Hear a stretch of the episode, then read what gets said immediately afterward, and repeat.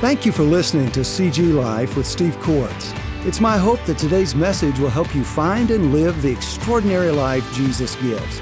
After listening to this podcast, I'd like to invite you to connect with me on Facebook, LinkedIn, Twitter, and Instagram for more updates and resources. Well, amen. Thank you, Jerry. Well, I want you to take your Bibles and turn with me to Second Corinthians, Second Corinthians chapter 5. We're going to be looking together at verses 8 9 and 10 and 14 and 15. 2 Corinthians chapter 5. We're coming to the end of our series uh, on our way home, entitled On Our Way Home or On the Way Home. And we've been looking at this series with, with this principle in mind. And that is this that the life that God gives us is radically transformed when we live understanding what God in Christ has for us at the end of it. That we are on our journey, we are on a journey home. And when we understand what home is, it transforms the way we make our way on that journey. That what God has for us in Christ is fellowship with Christ in a body remade like Christ and a body that we will have forever. When we understand what God has for us, it transforms the way we live for Him here and now. Now, we saw last week that the Apostle Paul uh, declares that his life is actually transformed by a deep commitment he has made to Christ because of what God has promised in Christ. Because he knows that he's heading home. Because he knows this isn't home. Because he knows that he is heading for Christ, a new body, a new experience of life, and a perfect life eternally spent with Him. Because of all those things, Paul says, I have changed my purpose. I live with one purpose, and the purpose of my life is to live always pleasing Christ. Not pleasing myself, not pleasing others, pleasing Christ. I used to live to please myself. I used to live to please others. But now, knowing what I know, knowing what God has for me, I now live always aiming to please Christ. Let's take our Bibles and turn and look and begin at verse 9, verse 9, and see that declaration. And then I want you to see with me why he makes the declaration that he makes. So Paul says, So, whether we are at home in this physical body or away, that is, separated from this physical body and present with the Lord, waiting for Him to return, waiting for His second coming when, when the old body will be transformed, made, more, made like Jesus' body. While we are waiting, regardless of whether we are at home in this physical body or away, separated from it and in the presence of the Lord, we make it our aim to please Him. Why? First, he says, I make it my aim to please him. Look at verse 10 for or because we must all appear before the judgment seat of Christ, so that each one may receive what is due for what he has done in the body, whether good or evil. Secondly, he says, I aim to please Christ and only Christ, for, look at verse 14, the love of Christ controls me. Christ's love for me directs me, controls me, impels me, because we've concluded this that one has died for all, therefore all have died. And he died for all. I know why he died, that those who live might no longer, watch this, live for themselves, might no longer, watch this, live to please themselves, but might live for him who for their sake died and was raised. The one who loves me so deeply and so well calls me to live my life pleasing Him. So, Paul's response to God's promise of a new home actually points us to three realities. We find them in this passage. He shows us in this passage first what the end of the journey home means now, and what it means now is a change in my intention a change in my purpose. I intend now the change that has come because I know what the end of the journey is. The change is now I live to please Him. My aim is to please Christ and Christ alone. Knowing what I know about the end of the journey, it, I, I've come to realize something that it brings now. And I've also come to realize something about what it offers now. And so he shows us what the end of the journey home means now, brings now, and offers now. We looked at this first one last week, and this is what we, we saw as we looked at the first. Paul says, I have learned to live knowing what God's going to bring me, aiming to delight Him rather than disappointing Him. We said last week that one of the great uh, uh, quali- character qualities of God is He's not like the human fathers that many of us had. He's not like the human mothers that many of us had who could never be pleased. Or uh, not like some of the coaches we've had for whom we could never do anything right. Our God, our Father in Christ, He can be pleased. He can be delighted. In fact, He wants to be delighted in and by us. But at the same time, He can be disappointed. Paul says, My aim is to delight him, not disappoint him. We also learned last week uh, a great truth, a great law of life, and it is this we are most pleased with life and living when God is most pleased with us. If you try to find your pleasure for life and for living in anything other than Him, you will always be unhappy. You might know happiness for a little while but eventually you will be unhappy. It is just the way it works. It, you set your bar, define whatever you want to define as success. You can reach it, you can accomplish it, and what you will find after you've reached it and after you've accomplished it, that that success was not enough. You aren't pleased. You aren't satisfied. You're not made full. The only time we are pleased with life and pleased in life is when God is most pleased with us. There's something about His smile. There's something about His smile there's something about his smile on our lives. Today, we want to look at the final two. We want to look first at what the end of the journey home brings now. What the end of the journey home brings now. Look with me. Paul says, What the end of the journey home brings now is an awareness. Don't miss this. Don't miss this. It is an awareness of what the end of all things includes and involves. What does it include? What does it involve?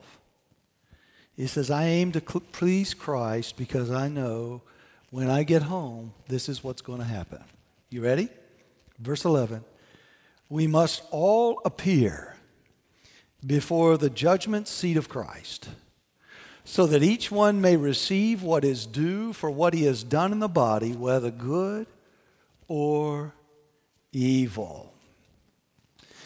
Here we have a second fact related to the believer's future that prompts, that motivates Paul's ambition to please Christ. There is coming, Paul says, for all believers at the end of this journey, not only a person to person communion with Christ after death, but also a person to person time of judgment, a time of review with Christ. Now, if you write in your Bible, you take notes in your Bible, I want to encourage you to write this down because you need this with this passage. But this judgment that we see mentioned in verse 10 is not a judgment for condemnation because as Paul says elsewhere in Romans 8, he says there is therefore now no condemnation for those who are in Christ. The judgment of which he speaks here is a judgment not for condemnation, but a judgment for evaluation. So take a pen, take a pencil, mark right there where where it says the judgment seat of Christ, make a note for yourself, to yourself. This is not for condemnation. That's been settled. That's been dealt with. Jesus is taking care of my condemnation. He received it for me at the cross. That's done.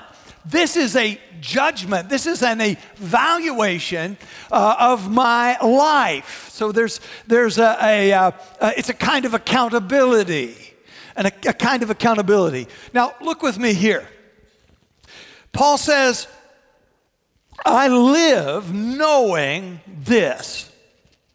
that because Christ is the end and the goal of my homegoing, I understand that there is, watch this, a compulsory appearance required of me before Christ's judgment seat in heaven. And I understand too that there's not only a compulsory appearance that I'm to make, but I'm going to make it by myself and I'm going to make it alone. In other words, when uh, you and I come to home, make it home, one of the things we're going to experience is this standing before Jesus. The difference is going to be we're not going to be standing with millions and millions of other believers and uh, uh, having an encounter with Jesus that way. No, no, no. Paul says this is going to be Jesus and me. Each of us, he says in this passage, each of us will appear before the Lord Jesus Christ. It will be Jesus and me, nobody else. Jesus and me.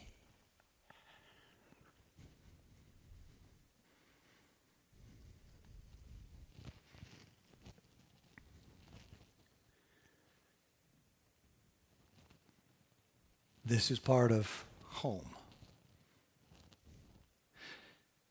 And in this appearance before the risen Christ, there is going to be a divine scrutiny of his life, a full personal disclosure of the actions he's taken, the words that he has said, the attention that He has given, the affection that He has shown, the way He spent His time, the way He spent His money, the way that He invested His gifts and abilities. the way that he used everything that God put within his reach.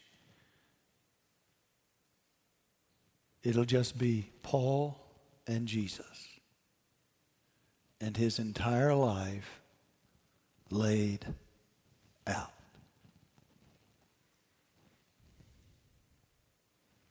Right, right now, I want you to think what has he put within your reach right now? People, lives, a job, a business? What has God put within your reach? Friends, family, opportunities. What has He put within your reach?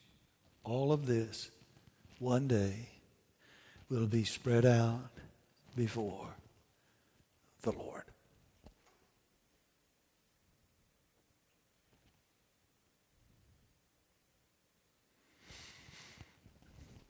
Notice at the end of this verse what the purpose of this all is. Paul says the purpose of it is that each one may receive what is due for what he has done in the body, whether good or evil. In other words, Paul is saying one day, I am going to receive back from Christ in eternity what I put into life for Christ here and now. I'm going to receive back in the form of reward what I put in in terms of my life and living and my faithfulness. In other words, Christ is going to be examining me, not to condemn me, to see if I'm saved. I'm already saved. I've already been given that gift. That's not the issue. My destiny is not the issue. There's a larger issue. It's not my destiny, but it is His delight. He's looking to see what in my life is good and what in my life, the life that He died to give me, is evil. Now, now how do we define that? How do we understand that? What is good ultimately in this passage has got to be defined, at least initially, by whatever pleases him. Paul says, I make it my aim to please him. Why? Because I'm going to be standing in front of him, I'm going to be standing before him, and he's going to be looking in my life for whatever pleases him. He's going to be looking for my character. He's going to be looking at my character, and what he's going to be looking for are those evidences that my character came to be like his. He's going to be looking for the way I use the things that were around me and the way I influence the people around me, and He's going to be looking for kingdom investment.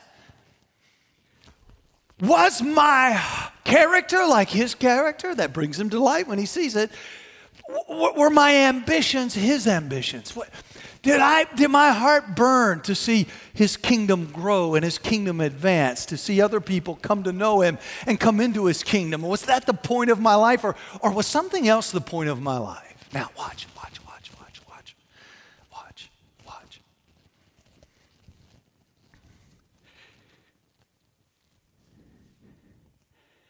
He says, We're going to receive what is due for what we have done.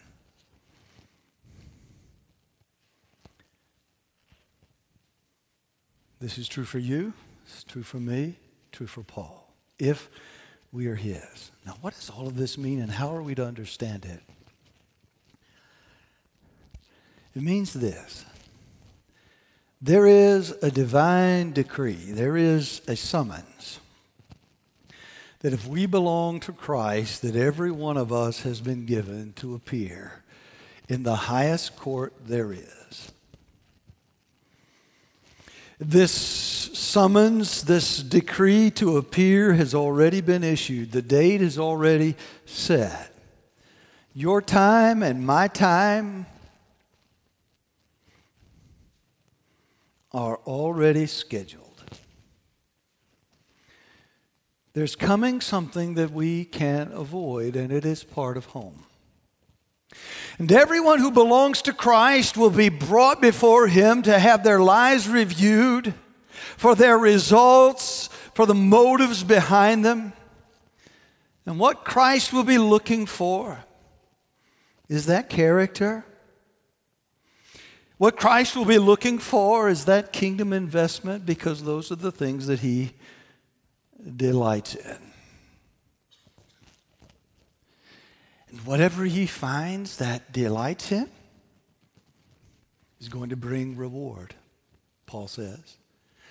And whatever he finds that disappoints him is going to bring loss.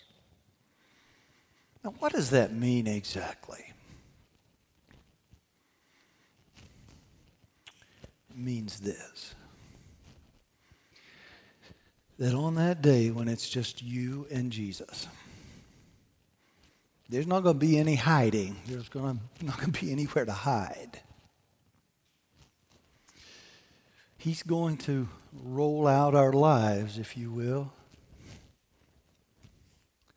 from beginning to end.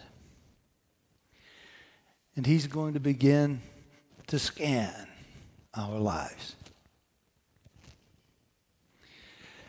But what I want you to understand is, as he scans, he's not going to be looking to find what you did wrong. He's not playing, I got you. Man, in 2020, you were awful. Your attitude was awful. Your Facebook, Facebook posts were awful. You were awful. Do you see that? You were really awful in 2020. You should have been better. No, no, no, no, no, no. No. All of that kind of thing, that's already been taken care of at the cross. But what I want you to see with me is that He's going to be scanning your life and mine from beginning and end to find what is in your life that brings Him delight, that brought Him pleasure. He's going to be looking for those actions that brought him pleasure, those words that brought him pleasure, those investments of your time and your money and your gifts and abilities, of everything that he put within your reach. He's looking to find what pleasure you might have brought him with your faith and your obedience. He's not looking to catch you doing something wrong. That's taken care of at the cross. What he's looking for, he's looking to find you doing something that looks like him. Now, what that means is then, and I love this, is as we're standing before the Lord Jesus, part of what will happen when he finds a place where our words and our deeds and our motives behind them all line up and we did something, we said something for the sake of His glory. That was our motive. That when that happens, we're going to have in that moment His smile. And I suspect that Jesus might even laugh with delight and say, Wow, 2020, I saw you. That looks so much like me. I, I, saw you, I saw how you, you leaned into me. Your, your faith in me grew. you, you were practicing surrender. You were, you were sharing what, what, what I had given you. You were helping some folks out, and you weren't doing it to get credit. You were doing it really out of love for me. Oh, I love that. Do you see that? that looks just like me. That looks just like me. Now, I want to ask you a question. If the Lord Jesus could look at you and smile, if the Lord Jesus could look at a part of your life and laugh out of sheer delight, would that not be greater than 10,000 worlds? You better believe it. There is nothing like having the smile and the delight of Jesus on your life. Do you want to know what part of your reward is going to be this smile that is worth more than 10,000 worlds. Do you know what your loss is going to be? Those seasons in your life where there is silence. No laughter, And no smile.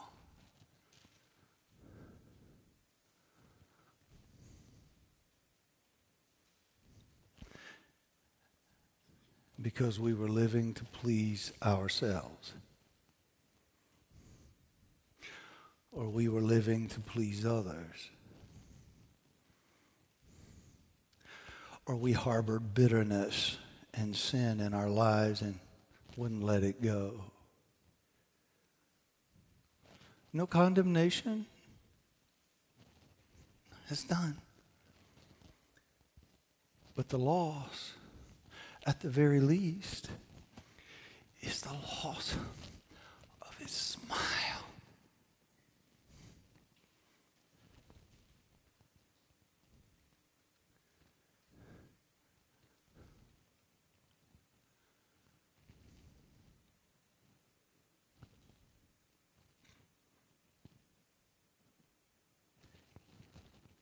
There won't be anything we can say there won't be any excuse that we can give. Do you know how uncomfortable silence is? That's why you've got Alexa going all the time.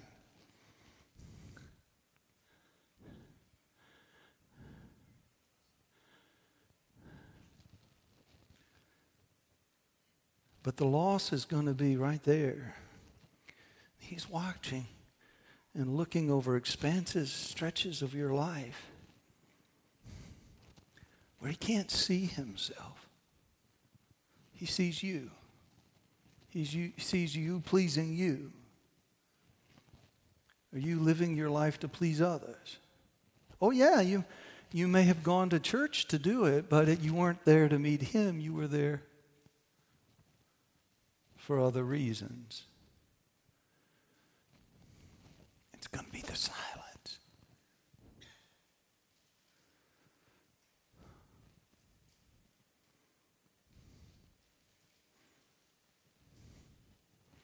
Have a feeling we're going to be standing in those times of silence going, What was wrong with me? Why, why didn't I just get myself together?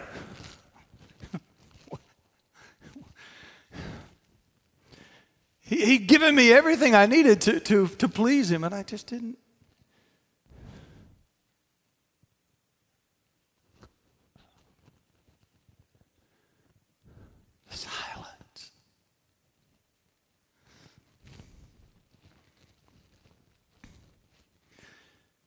But here's the good news. When you stand before Him, before His judgment seat, He's going to be looking for the good, for the true, for the right, for the holy. And every time He finds it, He's going to know delight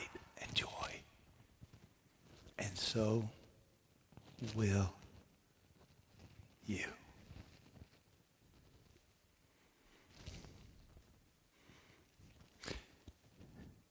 It will be more than worth it.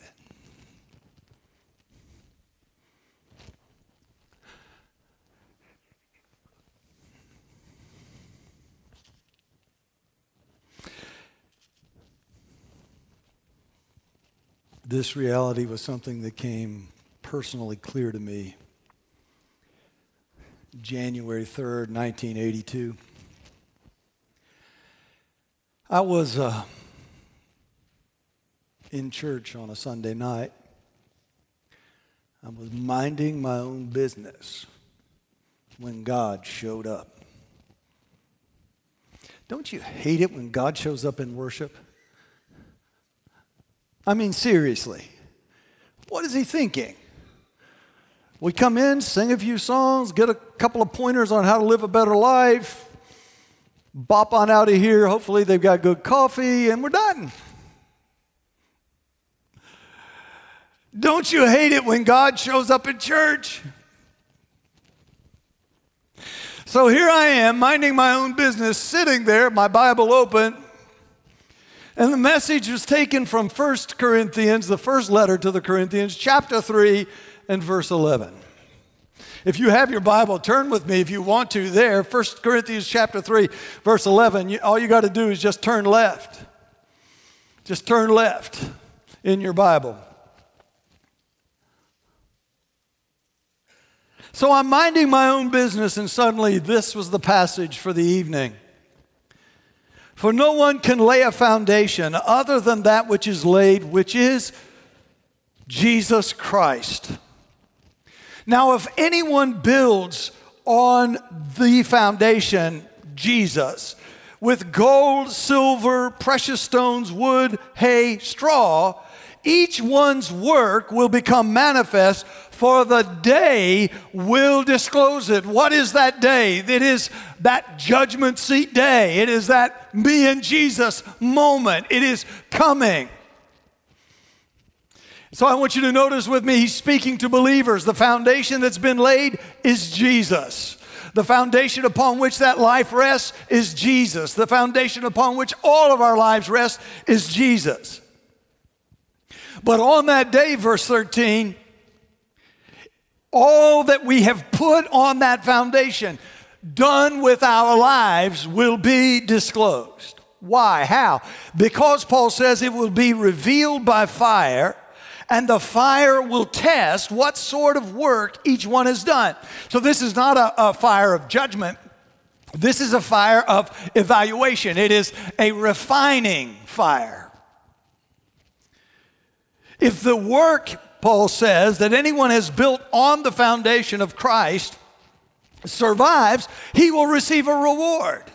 But if anyone's work is burned up, he will suffer loss, though himself will be saved, but only as through fire. Don't you know that you are God's temple and that God's Holy Spirit, verse 16, dwells in you? Now, this is a powerful picture. Paul says, once the foundation has been laid in your life, and that foundation is Jesus, there's no fire that's ever going to undo or end the foundation. That foundation has already been through the fire. That foundation has already been through the fire of the cross, of death, and resurrection. Once that foundation is laid in your life, nobody can move that foundation and no fire can touch it. You are a believer, and once you are a true believer, that foundation is laid in your life. It's never going to change. But watch. That foundation has to be built on. And you can either use the kind of quality materials that'll survive a fire, the gold, silver, the precious gems, those kinds of things, or you can build on your life the stuff that won't last the wood, the hay, the stubble. Now, loved ones, the problem with this is that the stuff that we think looks so attractive and that matters most is the stuff that won't make it through the fire. And the sacrifice and the selflessness that are so unattractive to us now. That's the stuff that Jesus says is beautiful and worth everything I've done for you. That'll last. Now, I'll never forget sitting in that pew and hearing those words, and the Spirit of God spoke to me, and He said, Steve, you've got the foundation. But what you're building on it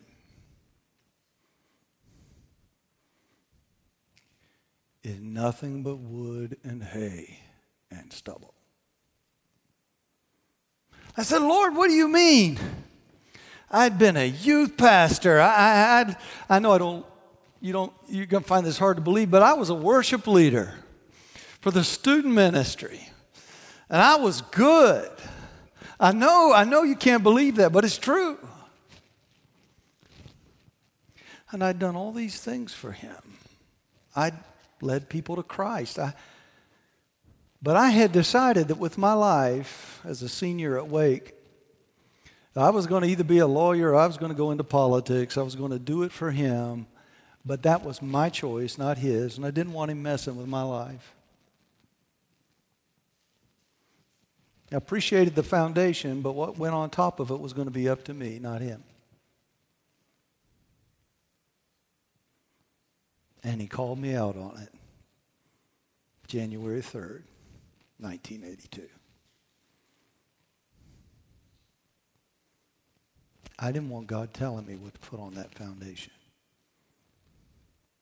I didn't want God telling me what to do with my money, my calendar, my education, my time. I didn't want him telling me any of that. I wanted to decide that. But in his mercy and in his grace, he said to me, You've got a choice. And now's the time to make the choice. Because right now, the way you're living, you're going to get silence.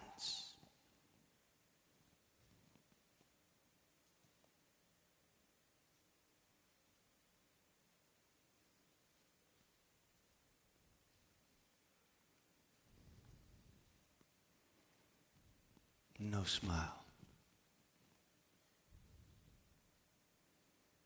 no joy.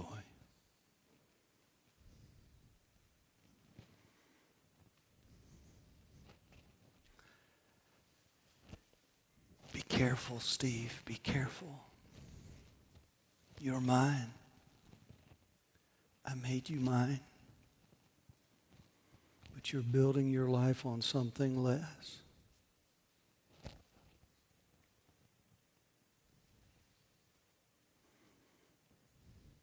Got to choose.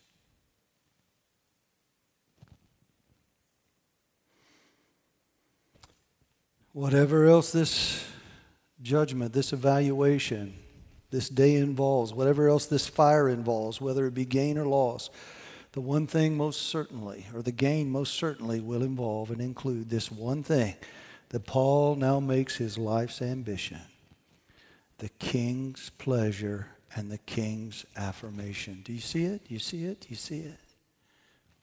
We're most pleased with life when God is most pleased with us. Now, I remember Jesus in Matthew 25 giving us the parable of the talents, saying, I've given some 10 and given some 5 and given some 2. And those with 10 who used it, reinvested it, took what I put within their grasp and invested it for me with an ambition for my kingdom. And those who had five and took it and invested it for me and with ambition for my kingdom. And those with two who took the two and invested that for me. Here's what I have to say to the 10, to the five, and to the two. What I have to say to those who understood what their stuff was for, what their lives were for, those who understood. Here's what I have to say. Well done, my good and faithful servant. You have been faithful with a little. Now I'm going to let you be faithful with still more. And do you remember what he said at the end? Enter into the joy of your king. I am smiling all over you. I am laughing over you because you took your life and you spent it like a reckless fool for me. You didn't hold anything back. You spent everything you had for me. I am laughing over you. I am smiling over you. And I'm, I'm wanting you to know my joy is in you. And I'm going to tell you something. If he says that to you, you will not be able but to enter into the joy of your Lord because what ultimately makes you happy is what makes him smile.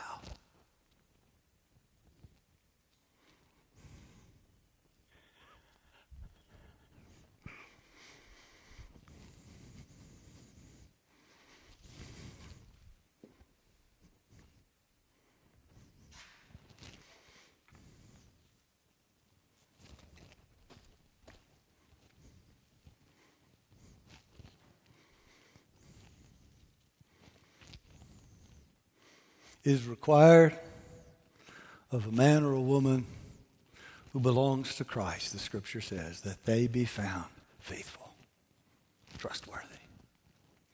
So here's what I want you to do. I want you just to move your Bible and everything from your laps. I want you to imagine with me just for a moment everything that God has put within your reach. Have you had a good education? It belongs to Him. Has God given you a job? Belongs to Him. Has God given you children? Belongs to Him. God given you a home? Belongs to Him. God given you neighbors? Belong to Him. They may not know it, but that's why you're there.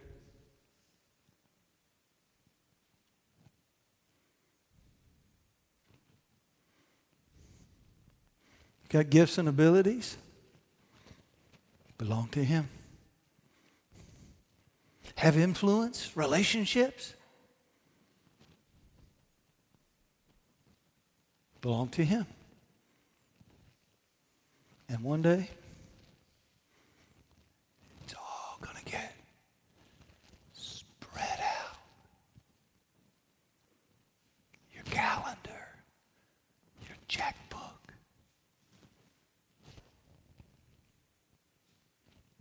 everything.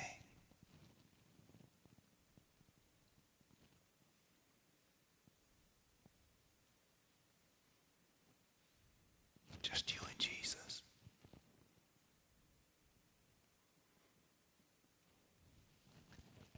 Everything.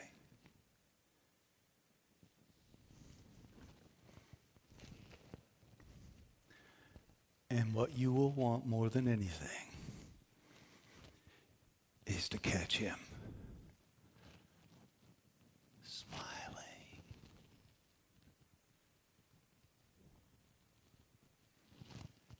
And to hear him laughing over you.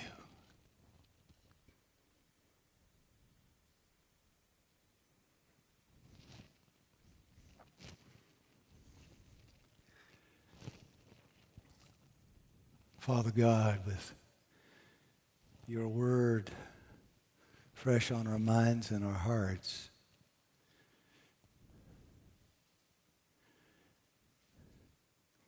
We know also from Paul that what this home has for us now and brings to us now is an opportunity now to choose.